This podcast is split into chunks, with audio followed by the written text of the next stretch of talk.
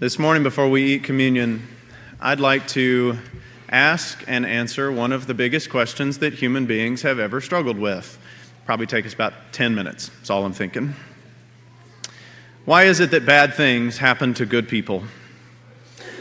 You know, that's a question that Christians in every generation have struggled with and written about. At times, the wording may be slightly different, but the core question remains the same. If God is in control, and if He is good, then why do bad things happen to good people?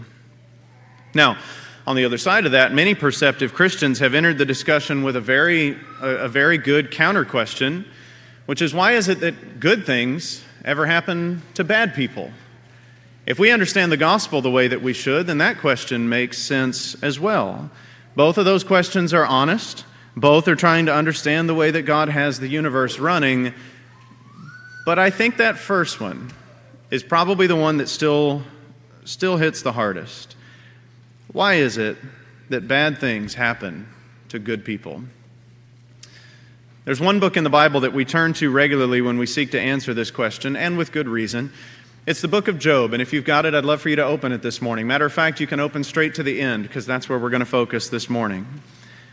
We go to the book of Job because in Job, a lot of bad things happen to a person who is actually a good person.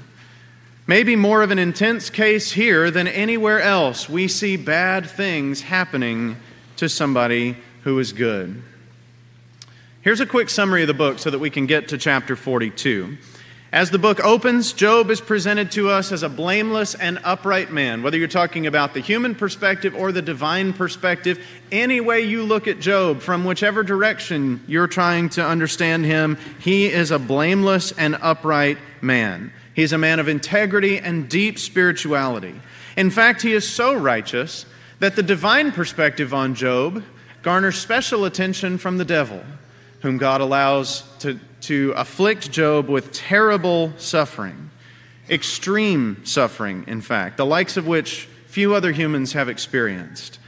And God gives the devil permission to afflict Job terribly, but not to crush him.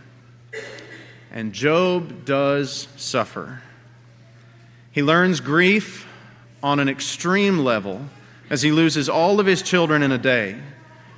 And he learns all sorts of other forms of sorrow as his wealth is destroyed, his honor is lost, his health is taken away, and even the people who are closest to him, his wife and his friends, they don't gather around him to, to re- give him some sort of relief or comfort or support. They revile him as an evildoer against all the evidence of his upright holiness.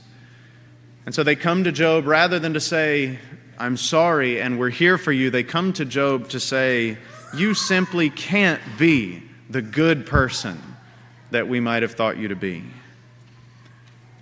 Job learns through all of these things how to suffer in his story. And after that, and several lengthy conversations between Job and his friends and God, we get to chapter 42. And I'd like to read just a, a bit of a section, uh, a bit of a lengthy section here from chapter 42, as this narrative finishes out the book of Job. I'm going to start in verse 7. After the Lord had spoken these words to Job, the Lord said to Eliphaz the Temanite, My anger burns against you and against your two friends, for you have not spoken to me what is right, as my servant Job has. Now, therefore, take seven bulls and seven rams, and go to my servant Job, and offer for yourselves a burnt offering. And my servant Job shall pray for you for I will accept his prayer, not to deal with you according to your folly, for you have not spoken of me what is right, as my servant Job has. So Eliphaz the Temanite and Bildad the Shuhite and Zophar the Naamathite went and did what the Lord had told them, and the Lord accepted Job's prayer. And the Lord restored the fortunes of Job when he had prayed for his friends. And the Lord gave Job twice as much as he had before.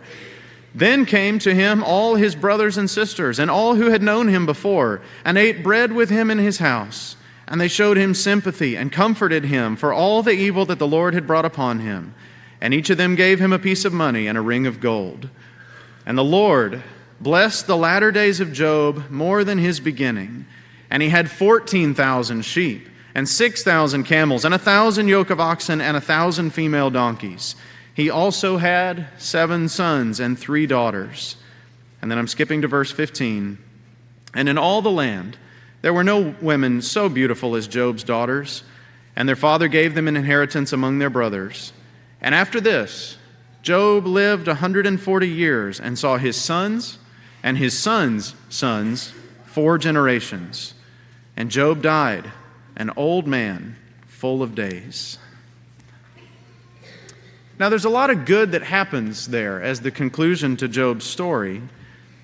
But maybe for some of us, that ending still feels unsatisfactory because it still kind of leaves us with the question of why.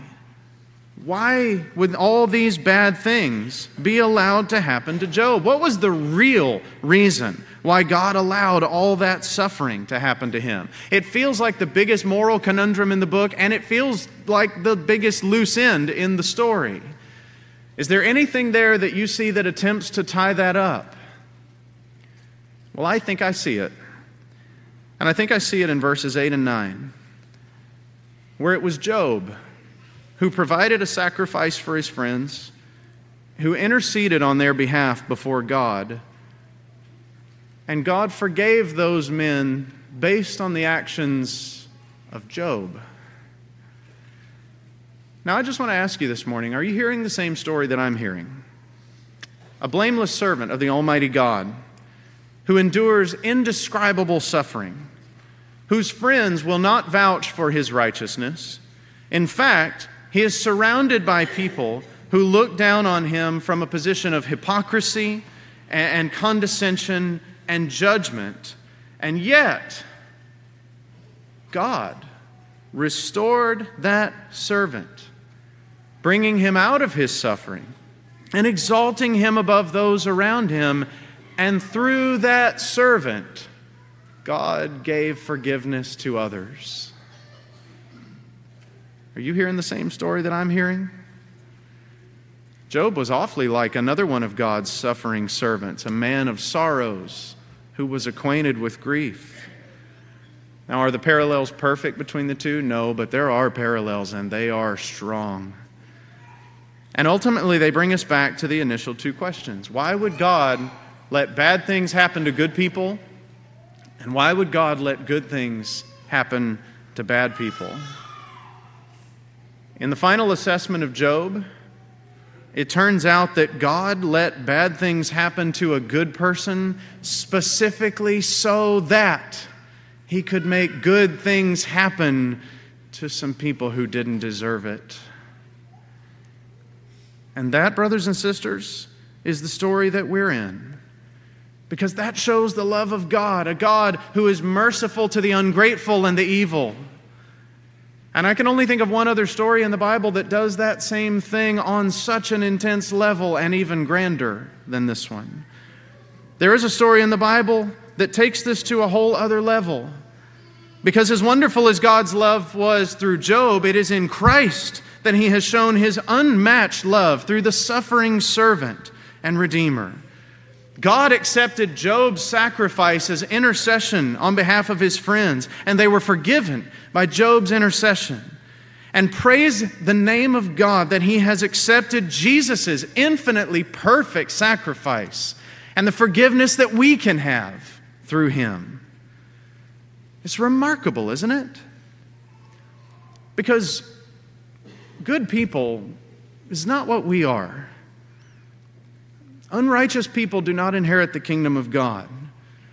People who are sexually immoral, who worship idols, who commit adultery or practice homosexuality, people who are greedy or who steal, who swindle others, people who are drunkards or who revile and slander others with their words, those are bad people who don't inherit the kingdom of God.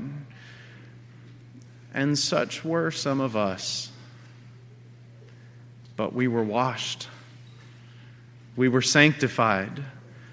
We were justified not by anything that we have done, but in the name of God's suffering servant who has interceded for us.